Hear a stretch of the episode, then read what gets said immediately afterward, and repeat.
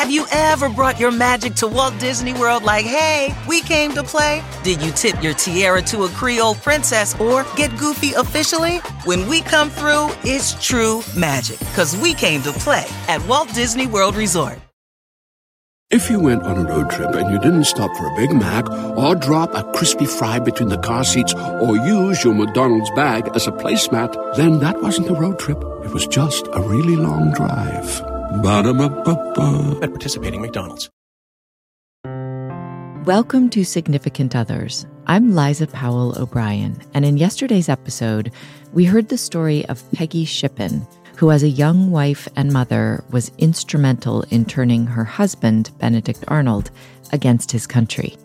Today, we're going to talk a little bit more about women and the American Revolution. And joining me to do that is the hilarious and brilliant author, Sarah Vowell. Sarah, what a pleasure and a treat to get to talk to you today. Thank you so much for doing this. Sure thing, Liza. So, this episode is a follow-up to our Peggy Shippen episode, which aired yesterday. And Peggy, of course, is the wife of traitor Benedict Arnold, and she factored into his trajectory to a degree that I was completely unaware of. And I thought it would be great to talk to you, just because it's great to talk to you, but also because this, you know, when I'm ingesting the story of Peggy Shippen and sort of how she went from being what one can imagine as a fairly typical teenage girl who liked parties and dances and boys and, you know, loved her dad, but also sort of, you know, had problems with him that maybe she wasn't quite reconciling at the time. And then she, I cannot identify with that at all. Uh-huh. And she becomes this force of, you know, depending on what side of the revolution you sit on, kind of a force for evil in a way, in the service of trying to help her husband get what she thought was kind of the best deal. And I assume that she thought she was also doing what was best for her country, quote unquote, although it wouldn't have actually been so much a country if she'd gotten her way. Yeah. Well, that maybe wasn't totally her priority, but when you right. say it, like which side you're on, even that, I mean, just thinking about it in terms of geometry, like yeah. The simplistic version of that war is it's two parallel lines. It's these two sides squaring off, right? Yeah.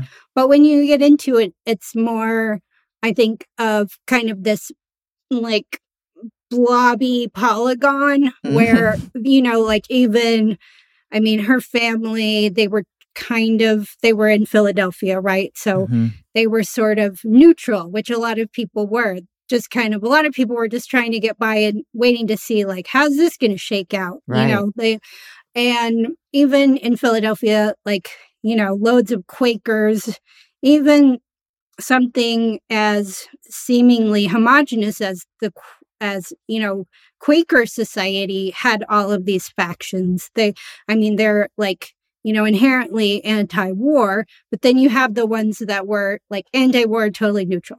The ones who were anti-war kind of leaned toward the Patriots. The ones who were loyalist, but anti-war. And then you have the complete contradiction of the fighting Quakers, like General Nathaniel Greene, who goes against, you know, all of those principles to become one of Washington's favorite generals. So even the Quakers can't agree, right. You know, so like and then even, you know, the army and the Congress are always at odds. Right. And pretty much the whole war, the Congress is always about to fire George Washington, you know, who's the like indispensable man to the whole enterprise. So, I mean, I just think it's so in keeping with who we are as a people, just because it's all like squabbling, bickering, you know, that's just on the Patriot side, right. You know. So, like, I mean, sometimes they fight the British, but mostly they're kind of bickering with each other. So when you say it reflects or it's true to who we are as a people, do you think that's not just people, period? Are there a people who are better than we are? I mean, there are some cultures that are a little more homogenous and united. Like, I don't know much about Denmark, but the Danes seem pretty tight, you know. Whereas, like, to me, one of the most kind of significant moments of the founding, basically in the first few minutes of the first Continental Congress, somebody says, "Oh, we should open with a prayer." And the second thing that happens is someone stands up and says, "No, I'm not praying with these other guys," because they're like Congregationalists and Quakers and, Church of England, Episcopalians, I mean. And so, Sam Adams stands up and says, "Well, I'm not a bigot and I'll hear a prayer from anybody." But like at that moment, they're a bunch of white Anglo-Saxon Protestant males, and even they can't get along enough to, say a prayer together. And those seeds are still being... We are them. Today. Yeah. Correct. Right. Yeah. And it's not necessarily a bad thing. I mean, one of the things, deciding factor in the war, in my opinion, is the French come to our aid. Mm-hmm. But that didn't go well at first either. Mm-hmm. And the French, there was this storm and their ship broke and they kind of left when they were supposed to help liberate Rhode Island. And Massachusetts was really mad at the French. And Lafayette writes this letter to Washington, what? Everybody's being so mean about the French. And Washington writes back, that's what we're doing here. We're building this new place where people are going to, fight and bicker and disagree, and they're going to, say things without thinking. And that's who we are. That's our purpose, is this kind of, mess they're building.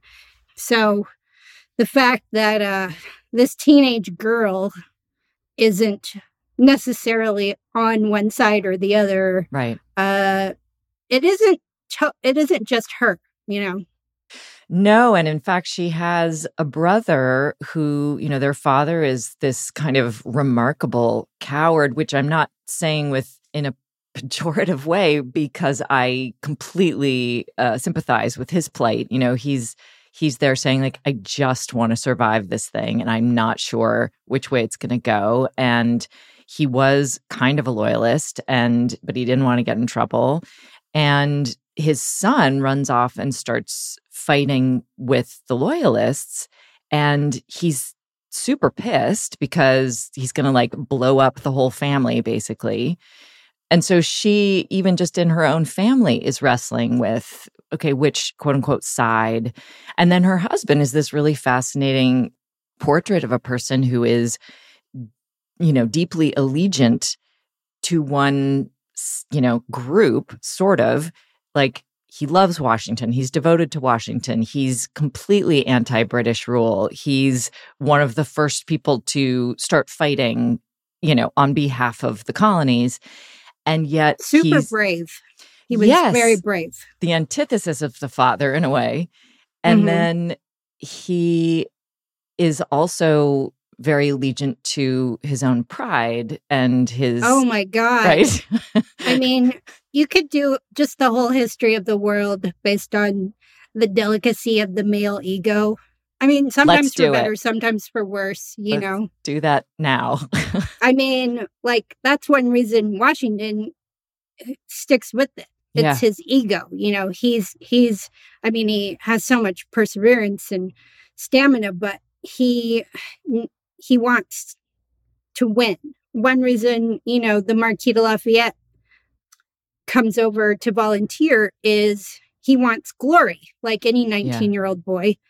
And that doesn't sound so good, but then it made him brave. It made him helpful. He wanted to fight, just as Washington's soldiers are abandoning the cause all the time. Lafayette is just always gung-ho to get in there and fight because of his ego. So it can be useful. And for Arnold, I mean, who doesn't identify with that, really? The idea, these people don't appreciate me. Also, they owed him money. Congress refused to pay him. He had lost almost a leg and, plenty of money. He had been paying his own trip. I mean, he was actually a really, really great general. Yeah.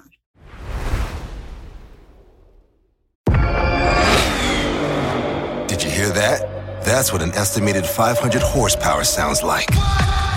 Next, go give it to you. How about that? That's a premium Bang & Olufsen sound system with 18 speakers and a Biosonic sound experience. And that's our legacy. You ready to be a part of it? Next, go give it to you. Unlock the energy of the all-electric ZDX Type S. Order now at Acura.com. Have you ever brought your magic to Walt Disney World like, hey, we came to play? Did you tip your tiara to a Creole princess or get goofy officially? When we come through, it's true magic, 'cause we came to play at Walt Disney World Resort.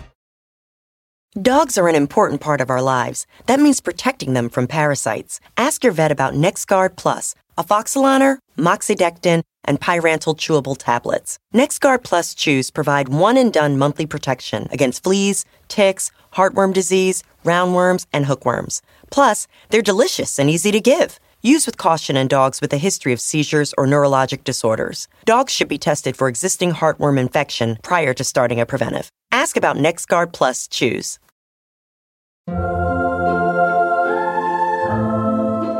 You already know you're going to eat some of those McDonald's Golden Fries on the drive home. So, you may as well add an extra order just for that.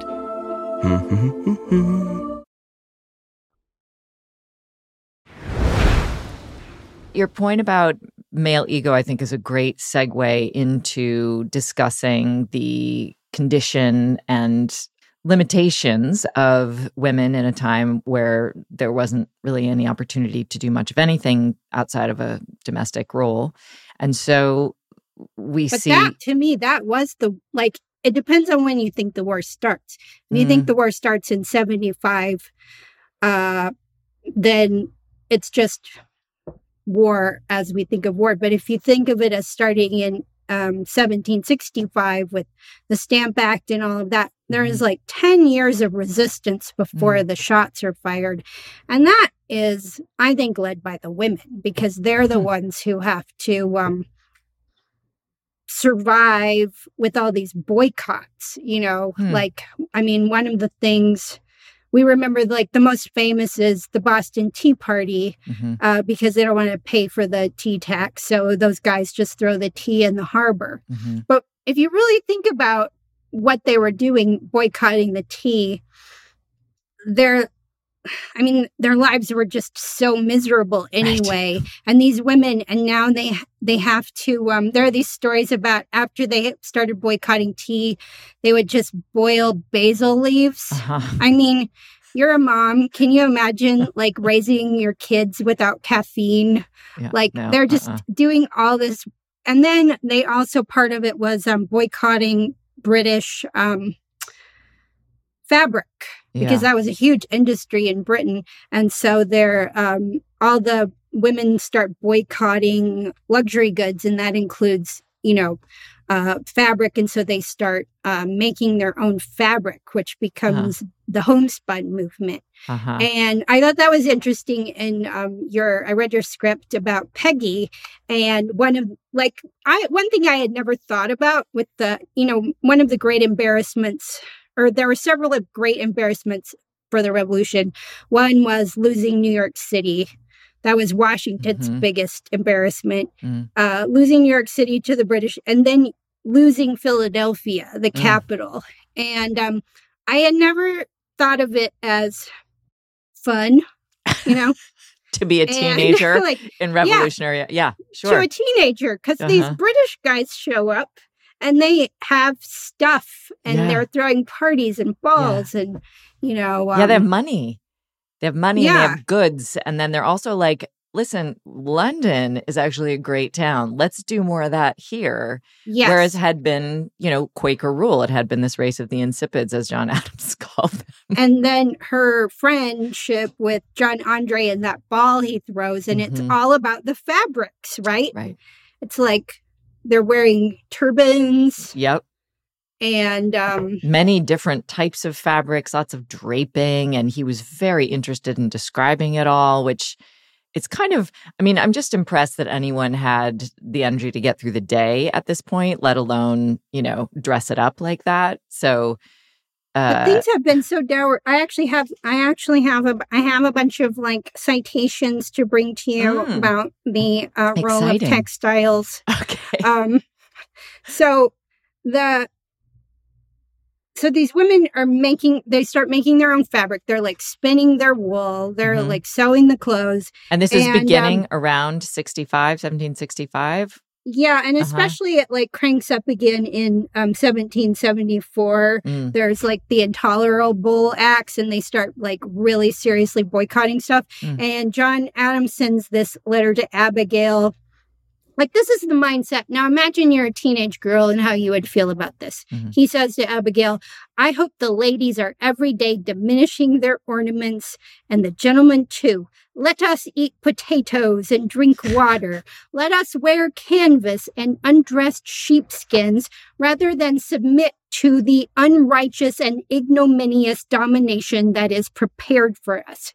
So, like, so much of that, all that, like resistance before the war is about austerity, you know, and like we don't need the finer things. And there is something about like homespun to me. It's not just this movement. It's not just the cloth. It's almost this metaphor for our idea of America. You know, sure. It's like I call it Opry versus opera.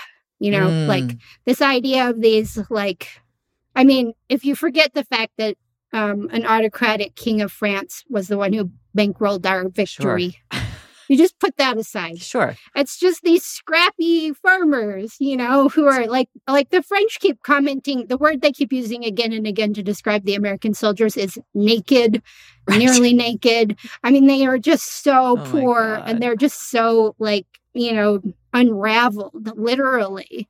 I mean, and then when the French show up, like the Americans are so in awe of these like French dandies with their like pink collars and their satin. And like there was this one kid who was a messenger and they think, well, that guy must be the general because he's all gussied up, you know. And they think this guy, every time he goes over to the actual general, he's giving him orders because, like, of course, the guy who's the fanciest looking is in charge, you know. So, like, the fabric is kind of almost the analogy for, like, the American cause during the whole war and before. And so then, like, if you were, like, I never thought about it before, but, like, there's this, like, when Benjamin Franklin, when he goes over to France, you know, to start like trying to get the French government to help us, his daughter writes to him and she's like, can you send me some French linen and lace? Like, whoa, you know, he writes back and he said that he got this message and this disgusted me as much as if you had put salt into my strawberries. The spinning I see is laid aside and you are to be dressed for the ball. Oh my. And so like she's in Philadelphia, you know, judgy. with your friend Peggy. Sure. And so like this idea of the ball. That's right. Like, and you're wearing lace to a ball. This is a moral outrage to these, you know, patriots. Do you feel a little like John Adams might have preferred austerity measures always anyway? Yes, he was like, from Massachusetts. He was, you know, a Puritan descendant. Like, I mean, that part of it is really at the core of a lot of these people, you know, and it really did, like, I mean, luckily, most of them weren't interested in the finer things, but, I mean, except for Jefferson, who was a total shopaholic, you know, but... There's something I hadn't really thought about until you asked me to think about Peggy and that time in Philadelphia, which I just thought is like, like, you know, the occupation, yuck. I mean, I think of that in terms of World War II, you know, but no, maybe it was a blast. Right. And you could see how a teenage girl would get swept up in that. You know? And how it can become very complicated when it's already, as we say, a complex landscape to navigate in terms of allegiance and what people are like. It was, I mean, in hindsight, it's so easy to say, like... Let me just say, they were both crumb bums. I'm just Peggy and Benedict. I think they're right. Like crumb bums. Sure. But I'm trying to understand where, you know, well, she was coming from. Understand the psychology. And that's where I sort of began our conversation, was saying I can drum up a little bit more empathy for her when I think about how unclear the stakes were and the sides and, you know, her father's acting kind of bizarrely, and this other guy is, you know, really struggling with his boss, to put it one way. And I wonder how much of, you know, the male ego clash is playing out writ large everywhere in very obvious ways. And then if there's a female ego, it is by necessity sublimated into domestic sphere. And so, and I'm, you know, when we talked about having this conversation, you brought up Abigail Adams as a really interesting counterpoint, because I'm thinking like, oh, maybe I should be more sympathetic to this person who, you know, it's not like she could be out running a company or, you know, she couldn't be fighting herself. And so I have to have some sensitivity to the fact that her, whatever natural protesting energy she might have has to be channeled through her husband. And so, you know, it takes this kind of interesting route.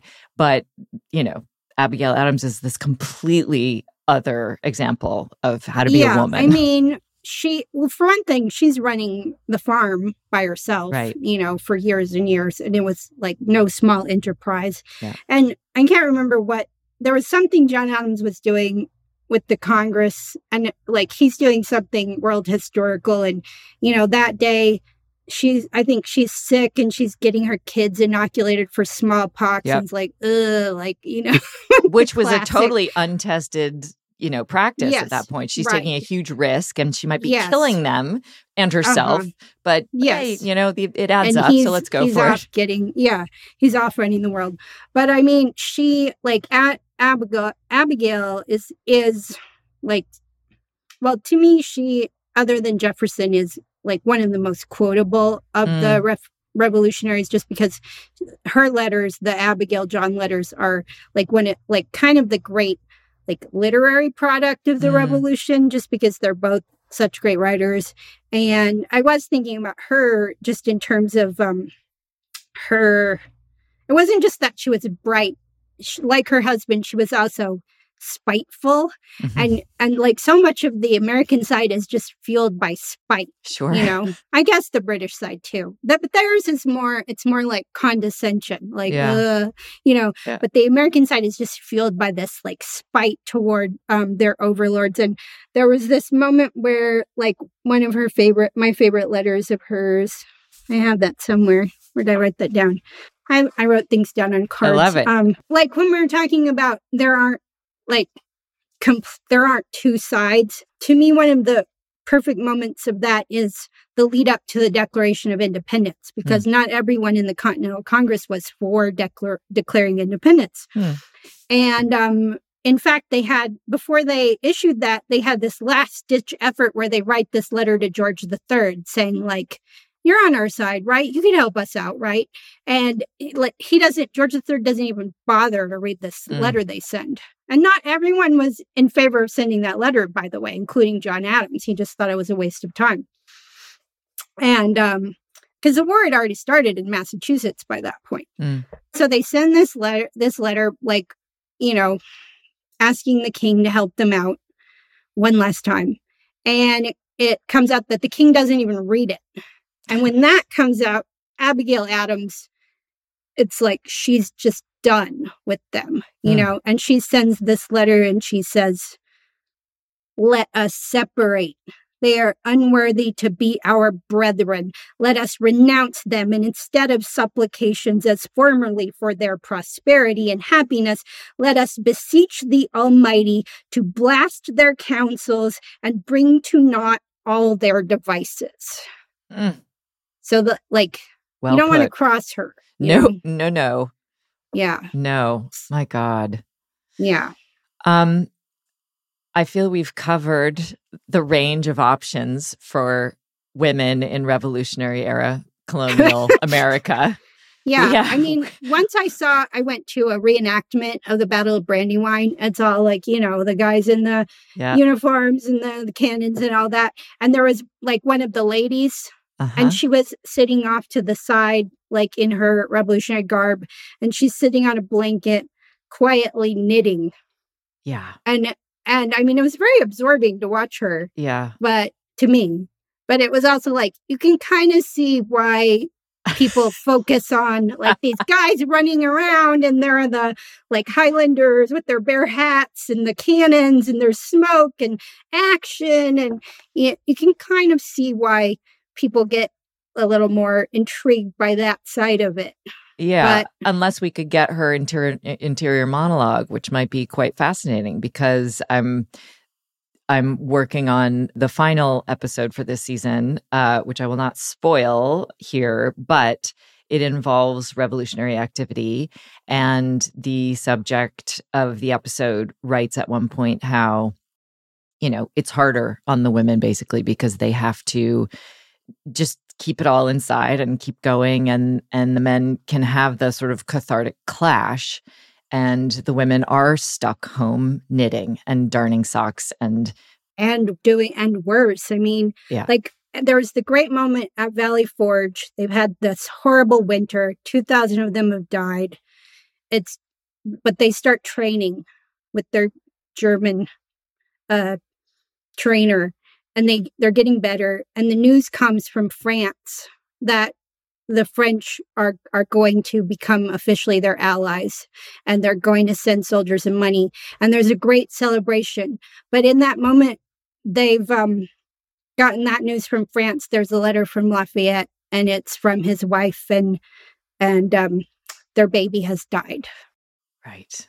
So that day, like for him, it's, you know, the total like contrast, but you can imagine what it's like for her, who was also like this pregnant teenager when he left to go fight in this war. And now this child has died, which, I mean, war is bad, but like there's nothing worse than losing a child, you know? Right. And like that moment to me kind of summarizes the human experience of that, or any war, really. Mm. Well, I think that's a very poignant and valid stopping point for today. Kind of a bummer. I let's end on me reminding you that I once went to Arnold's tomb, Benedict Arnold's tomb. You know, we went to London. They went to London, and he was buried in the church at Battersea, St. Mary's, it's called, and in the crypt, which when I went a few years ago had been turned into a kindergarten, and Benedict Arnold's tomb was right there next to the fish tank. Whoa. Where he belongs. I was going to say, he's lucky. I think he's lucky to have gotten a spot anywhere. I mean, he landed so poorly. He thought he was going to be received with, you know, hero's welcome. And and people who knew him literally would pretend not to see him when they passed in the street. Right. So there he is in the kindergarten next to the fish tank. That's amazing. Well, that is just one of the many gifts you've brought us here today. Thank you so much, Sarah, for talking with us. You're welcome. That does it for this follow-up episode. Join us next time on Significant Others to hear all about a civil rights hero many people have still never heard of. Significant Others is produced by Jen Samples. Our executive producers are Nick Liao, Adam Sachs, Jeff Ross, and Colin Anderson. Engineering and sound design by Eduardo Perez, Rich Garcia, and Joanna Samuel. Music and scoring by Eduardo Perez and Hannes Brown. Research and fact-checking by Michael Waters and Hannah Seo. Special thanks to Lisa Berm, Jason Chalemi, and Joanna Solotaroff. Talent booking by Paula Davis and Gina Batista.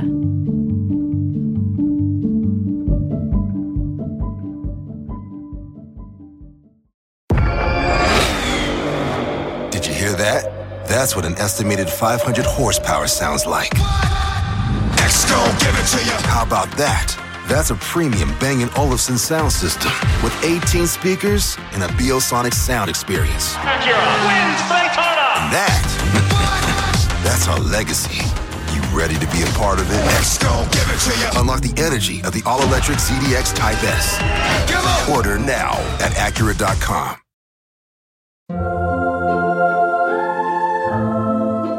You already know you're going to eat some of those McDonald's Golden Fries on the drive home. So, you may as well add an extra order just for that.